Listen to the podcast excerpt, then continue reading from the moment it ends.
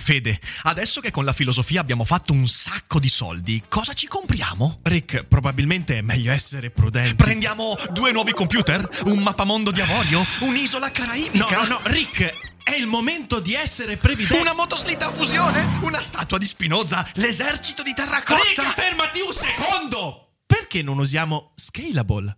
Scalable è l'app perfetta per chi vuol conoscere il mondo degli investimenti. Attenzione, investimenti pensati col cervello, non scelte di pancia. Scalable ti mette a disposizione gli strumenti essenziali per costruire una cultura del risparmio, E T F, piani di accumulo, accantonamenti a lungo termine per pensare oggi a quel che potrai fare domani. Scalable è un servizio sicuro e regolamentato con oltre seicentomila clienti e che ti aiuta a comprendere come funziona la finanza usando la testa. E sai qual è il bello? Con Scalable puoi iniziare a investire con solo un euro. Trovi tutti i dettagli in descrizione. Quindi, niente motoslitta fusione? Tra qualche anno, Rick, quando Scalable ci avrà aiutato a far crescere i nostri risparmi.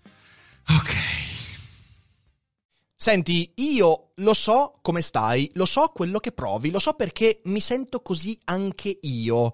Lo so, ti senti impotente, come se... potendo vedere tutto, potendoti informare, potendo scandagliare il mondo, sentissi di non poter fare nulla. Un immobilismo informato è un incubo. D'altronde siamo immersi in un minestrone di informazione, di paranoia che ci immobilizza e ci siamo convinti di poter fare cose che in realtà non abbiamo mai potuto fare, e questo ci porta a sentirci impotenti. Proviamo ad affrontare insieme questo Moloch nel primo Daily Cogito vero del duemilaventuno, come sempre, dopo la sigla. E bentornati.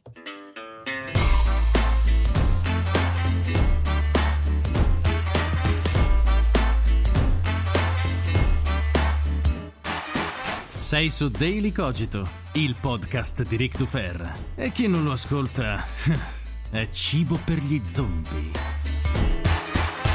E siamo tornati a combattere la zombificazione. È bello, è bellissimo essere qui, è bellissimo essere tornati. Mi siete mancati, eh, lo devo dire. Sono state due settimane di pausa, belle toste, abbiamo in realtà lavorato molto e mi mancava Daily Cogito, mi mancava la sigla, mi mancavano i vostri commenti, mi mancavano le live e gli scambi che abbiamo sempre in live con la community.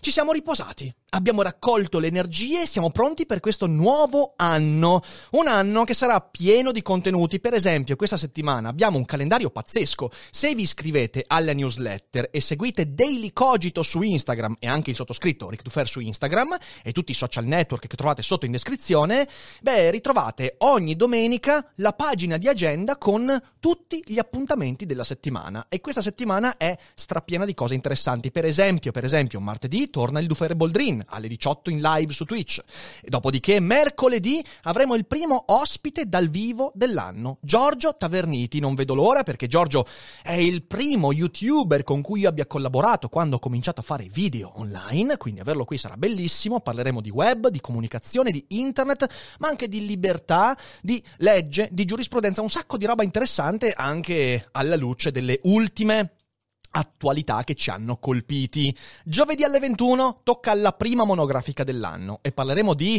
Sigismondo Freud. Non vedo l'ora, l'aspettiamo da tanto tempo e questo è il momento. E poi venerdì, sempre in live, sempre alle diciotto, la prima cogitata a Troyes, insieme a Gennaro Romagnoli, psicologo, e Fabio Grigenti, filosofo. Parleremo di psicologia, epistemologia, inconscio. Insomma, è una settimana strapiena di contenuti. Andate a dare un'occhiata all'agenda, la troverete sempre ogni domenica su YouTube, su Instagram e su tutti i social, quindi non perdetela. Ma adesso direi di cominciare col primo Daily Cogito vero del duemilaventuno. Oggi parliamo di una trappola, una trappola che in questi giorni, secondo me, si è palesata in modo ancora più chiaro rispetto al passato, una trappola in cui da molto tempo siamo caduti, ma il duemilaventi è stato il suo trionfo. Quella trappola è il senso di impotenza di fronte al troppo illusorio sapere, perché quel sapere di cui parleremo è un sapere illusorio, fasullo. Partiamo da un presupposto. La società dell'informazione è nata con l'intento di potenziare l'empowerment della informazione, potenziare i nostri strumenti di comprensione. Quindi prima di tutto, essere più consapevoli del mondo che ci circonda. Nel Medioevo uno aveva notizia soltanto delle cose che stavano a un tiro di schioppo. Nel duemilaventi uno sa anche quanti peli sulla spalla ha Mike Pence, si chiama Mike Pence, non mi ricordo, comunque Pence, Trump e via dicendo, quindi vieni a conoscenza di particolari ed eventi che forse era meglio anche non sapere. In effetti ho parlato di peli sulla spalla soltanto per non essere troppo scurrile.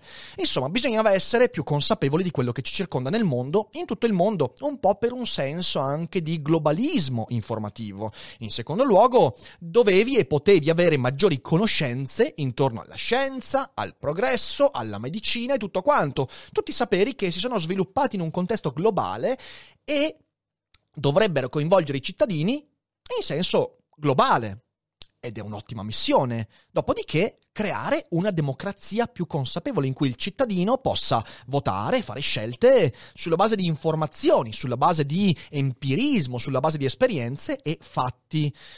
Ecco, c'è un problema.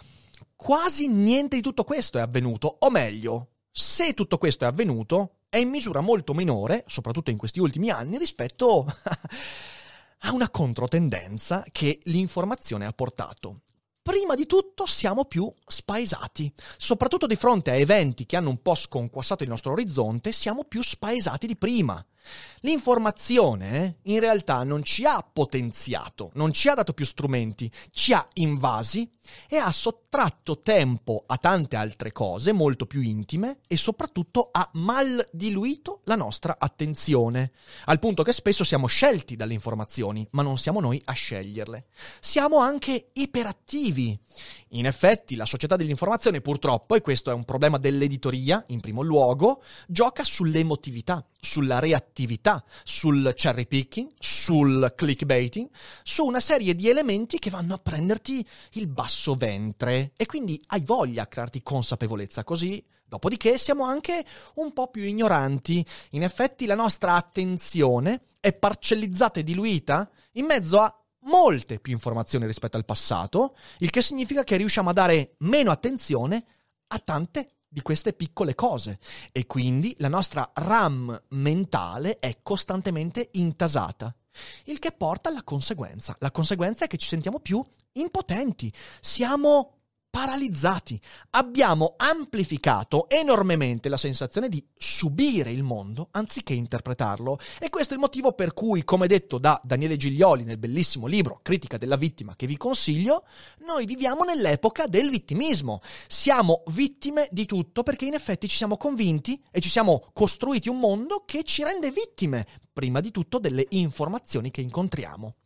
Ora, questa dal mio punto di vista si tratta di una vera e propria sindrome che durante i lockdown, i vari lockdown, ha dato il meglio o forse il peggio di sé. Sì, perché in effetti una sindrome quando ti rovina dà il suo meglio, che per te è il suo peggio. Ah vabbè, questa è la prospettiva contraria di chi vive un fenomeno.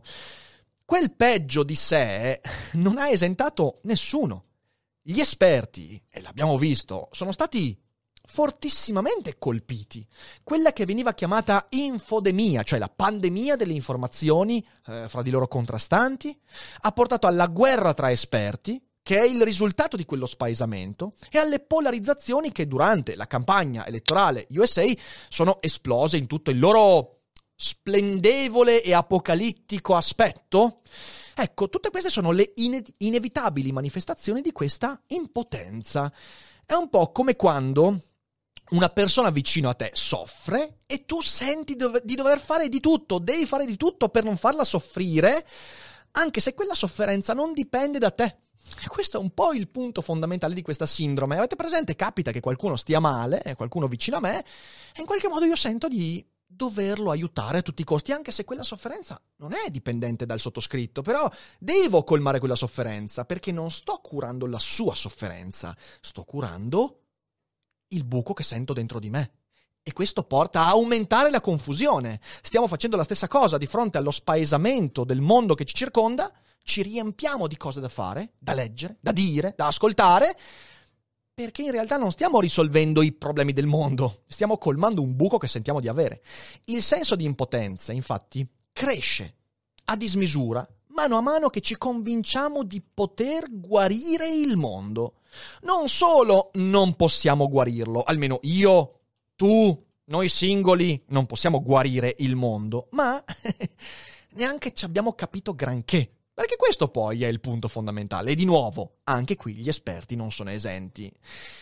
La società dell'informazione ci ha convinto di aver aumentato la nostra presa razionale sulla realtà.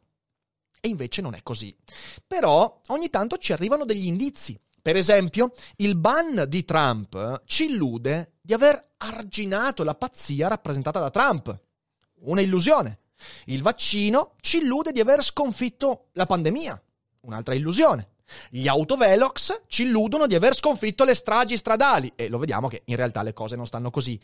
Non è così, non è vero. Perché? È perché Trump, per esempio, col suo ban, e ricordiamoci sempre che Trump è un effetto di qualcosa, non la causa di qualcos'altro, ma questo magari lo discutiamo in una prossima puntata. Trump, ci piaccia o no, ha messo radici molto profonde e il suo impatto imperverserà nella società statunitense, e speriamo soltanto statunitense, per molto tempo.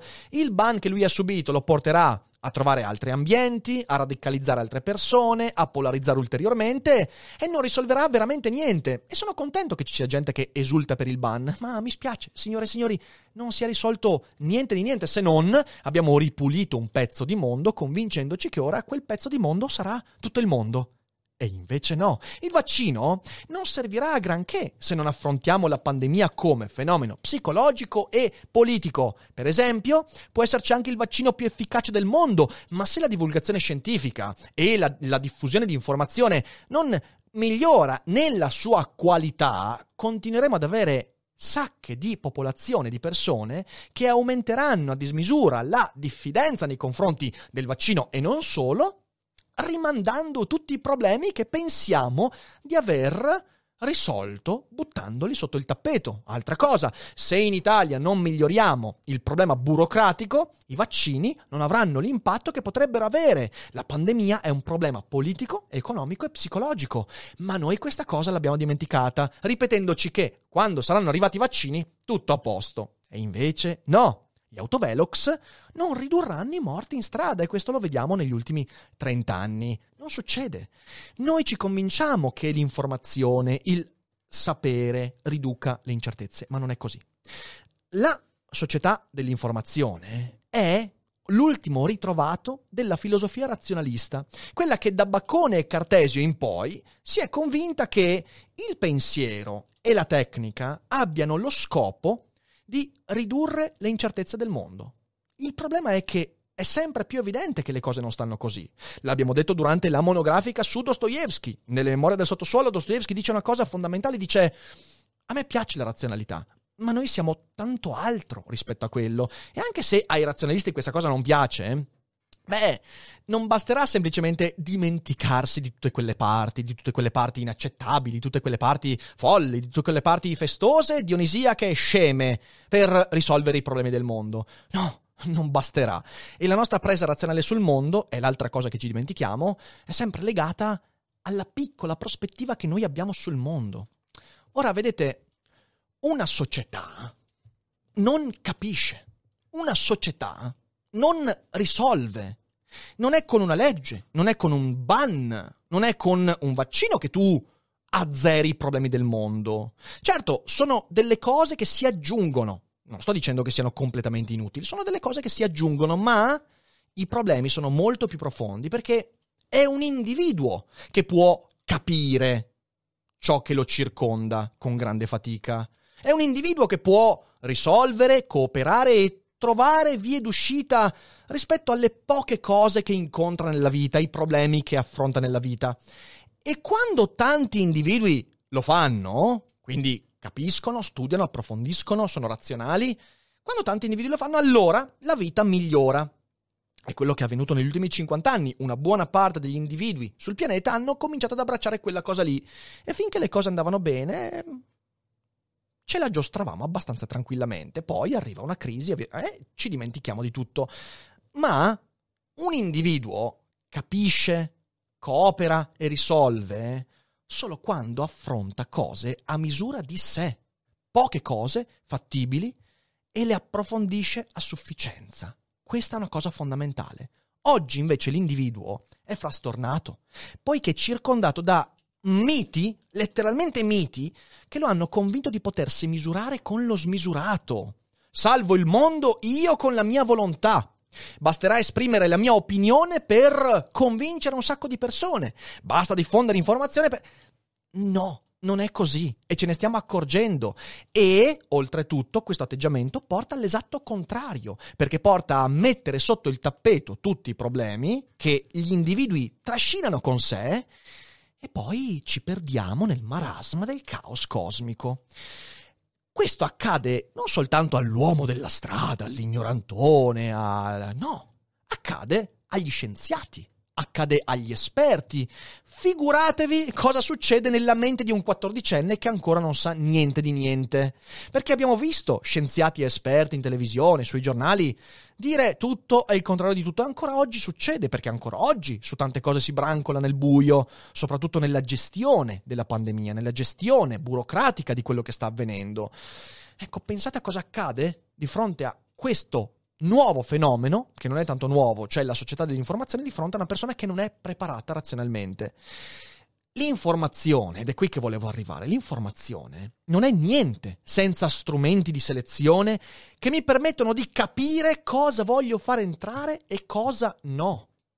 Questo è fondamentale, perché noi, nel momento in cui l'algoritmo sembra risolvere le cose, siamo scelti dalle informazioni.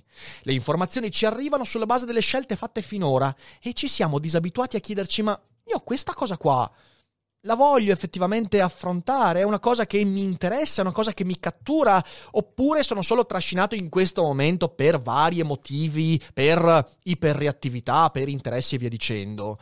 Altrimenti, se noi non cominciamo a sviluppare strumenti di selezione dell'informazione, avremo sempre eserciti di persone convinte, a ragione, perché questo è quello di cui sono state convinte, di poter dire la propria su ogni cosa, perché non selezionano più le informazioni, ma vengono selezionate da quelli che chiamiamo trend. Perché su Twitter tutti dicono cose su ogni cosa?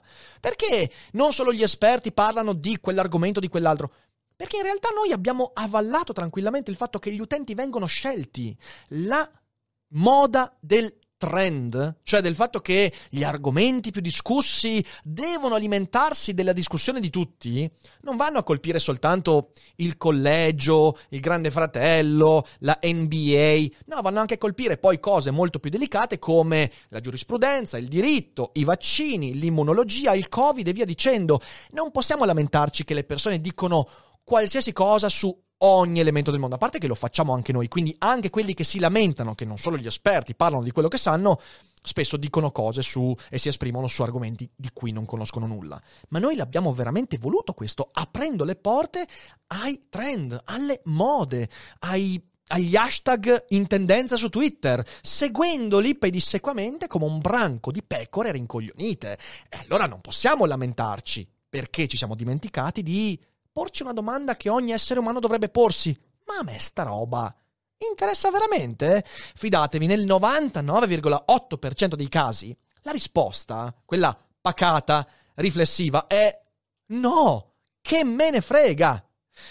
La consapevolezza quindi è uno strumento, la consapevolezza delle informazioni che acquisisco, che lascio entrare, è lo strumento primario per sviluppare modi di selezione.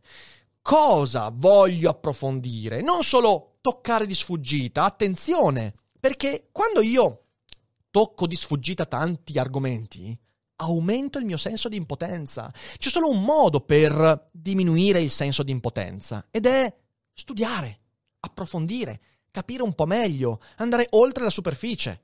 Se io invece faccio eh, la parte di quello che segue i trend eh, e discute di ogni cosa di cui tutti gli altri discutono, uh, che bello, aumento il mio senso di impotenza, divento un cittadino più scemo, meno utile alla comunità, che non risolverà più le cose perché non seleziona le informazioni e non le approfondisce. Tocco ogni cosa, così, superficialmente, e poi la perdo nell'etere. E quando vengo chiamato a usare quell'informazione, non me la ricordo, perché se non l'ho approfondita, se non l'ho studiata, se non ho letto due o tre articoli che mi hanno ripetuto l'informazione, via dice, se non l'ho approfondita bene, quella roba rimarrà sulla superficie e creerà confusione. Questo è il problema.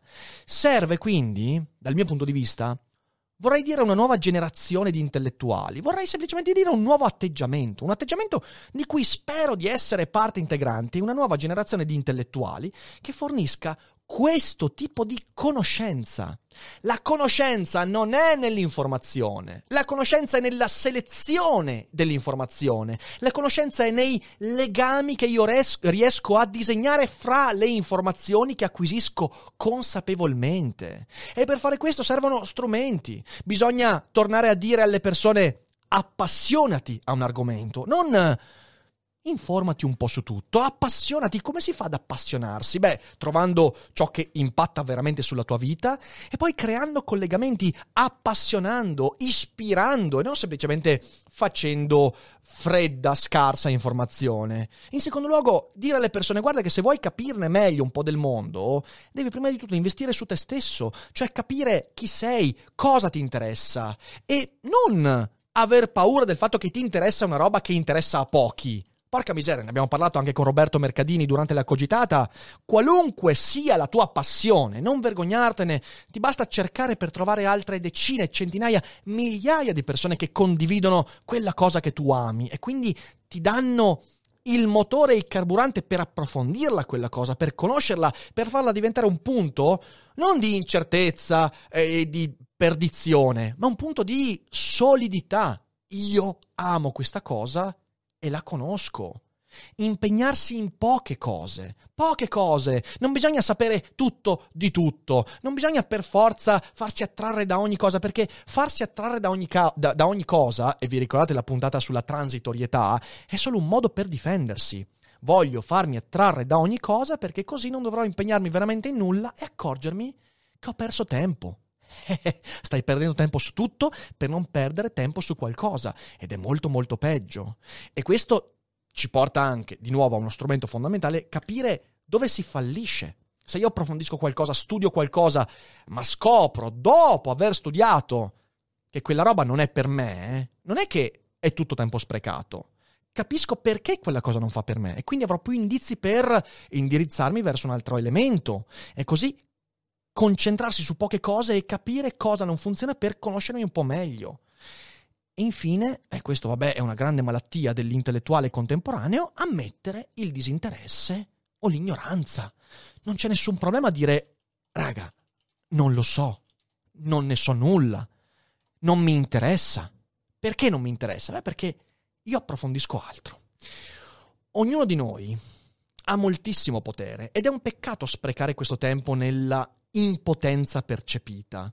Ognuno di noi ha moltissimo potere, ma deve imparare a selezionare meglio dove indirizzare le proprie energie e come impiegare il proprio tempo. Questo è ciò che dobbiamo fare. Essere più consapevoli del perché e del dove sto indirizzando il mio tempo.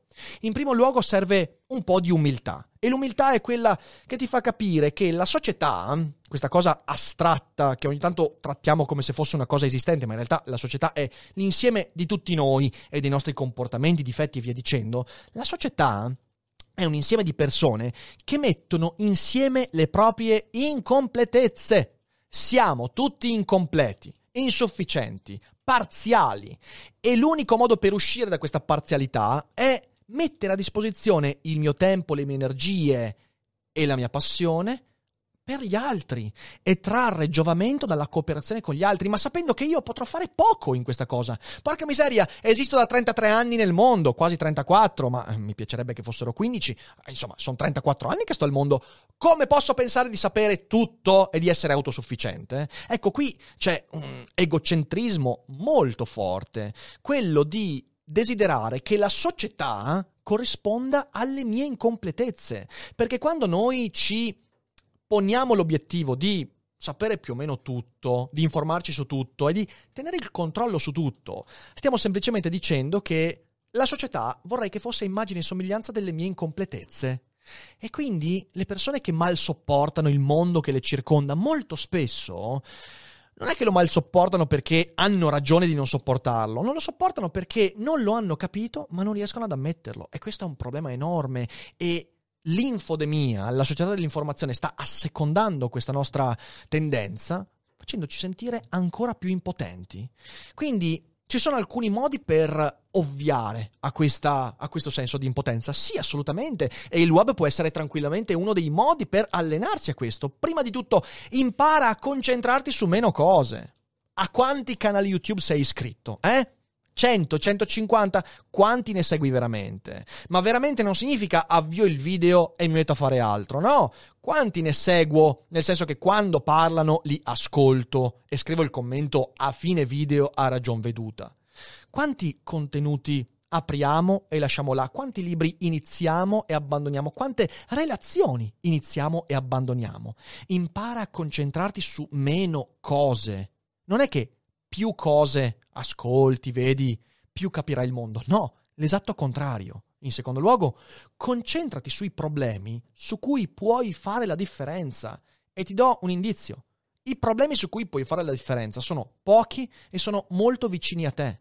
Ed è soltanto così che si può effettivamente creare un circolo virtuoso, quando tante persone risolvono e affrontano piccoli problemi della loro quotidianità senza porsi l'obiettivo di cambiare il mondo, perché il mondo non cambia, il mondo è molto diverso da come tu lo intendi e andrà in direzioni molto diverse rispetto a come tu le intendi. E se vuoi cambiare il mondo, beh, l'unica cosa che cambierai sarà la parcella dello psicologo quando la frustrazione ti farà veramente, veramente esaurire. In terzo luogo, metti in ordine la tua piccola porzione di cosmo. Mettere ordine ai propri problemi significa concentrarsi su ciò che effettivamente ha un riscontro immediato, e partendo dalle piccole cose puoi anche non solo essere di ispirazione agli altri vicino a te, se lui lo fa lo posso fare anch'io, ma anche poi ampliare un po' il tuo raggio d'azione e appena risolti o affrontati i problemi immediati, prossimi, anche accorgerti che è più facile ampliare il raggio d'azione e affrontare problemi un po' ulteriori. Questa è una bellissima cosa da fare. E infine, avere fiducia che gli altri faranno altrettanto. E questo è un punto che ci sta sfuggendo enormemente, e la confusione che sentiamo è tutta parte integrante dell'idea che, visto che io mi sento spaesato, anche gli altri sicuramente lo sono. No! Se noi tutti cominciamo a partire dalla fiducia del fatto che risolvendo i miei problemi gli altri faranno lo stesso e ne beneficeremo tutti in modo molto, molto chiaro e concreto, allora forse riusciamo a fare qualcosa. Altrimenti saremo sempre sperduti, preda di questo mondo che è sempre più vasto ed è sempre più smisurato rispetto alle mie capacità. La nostra mente e la nostra capacità di azione e di comprensione ha un limite, e se io non rispetto quel limite e penso di poter gettarmi nell'illimitato, acquisirò soltanto frustrazione, e dalla frustrazione poi arriva quel senso di impotenza che durante la pandemia duemilaventi duemilaventuno è stato forse il più grave sintomo del coronavirus. Questa sperdutezza, questo senso di impotenza. Si può migliorare? Sì, si può. Ecco, e se dopo questo Daily Cogito deciderai di selezionarmi negativamente, quindi dire, ok, adesso decido cosa tenere nella mia vita, Rick Duferra no, lo tolgo di mezzo, bene, bene, significa che avrò fatto bene il mio lavoro, significa che ti avrò dato un materiale utile per scegliermi o non scegliermi in modo più consapevole, e non perché, ah, oggi parla di un argomento di cui parlano tutti e via dicendo. Scegli i tuoi contenuti, scegli le informazioni da incontrare, scegli cosa approfondire, sei tu che lo puoi scegliere, e se non lo fai qualcuno sceglierà al posto tuo e il tuo tempo diventerà il suo. E se non è confusione questa, se non è sconfitta questa, se non è impotenza questa, allora veramente non so cosa sia. Riprendiamoci in mano un po' di tempo, un po' di attenzione e un po' delle nostre energie. Non per sentirci potenti, eh, non è questo, ma per sentirci almeno un po' meno sperduti. E spero con questa puntata di aver introiettato un po' di, un po' di idee utili da applicare, spero che sia stata concreta. E niente, io sono contento di essere tornato. Eh, se dopo questa puntata ci troveremo ad avere quattro ascoltatori, sarà colpa mia, sarà colpa mia, significa che consapevolmente avete capito che in realtà non valiamo un cazzo, ma so che non è così. E niente, noi ci rivediamo nelle prossime puntate con tanti ospiti, tanti argomenti, e ovviamente andate a seguire tutti i social, la newsletter, Discord e via dicendo, e seguiteci anche in live, siamo sempre in live su Twitch, mi raccomando, non perdetele quando potete. Grazie a tutti, se siete in live non andatevene, adesso chiacchieremo un po', a tutti gli altri non dimenticate mai, ancora nel duemilaventuno, che non è tutto noia, ciò che pensa.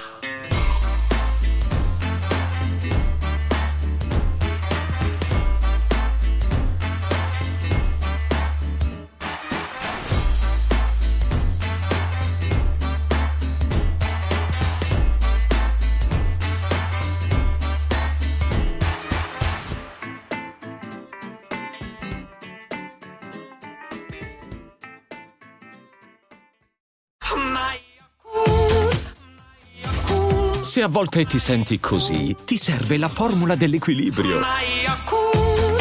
Yakult Balance, venti miliardi di probiotici L C S più la vitamina D per ossa e muscoli.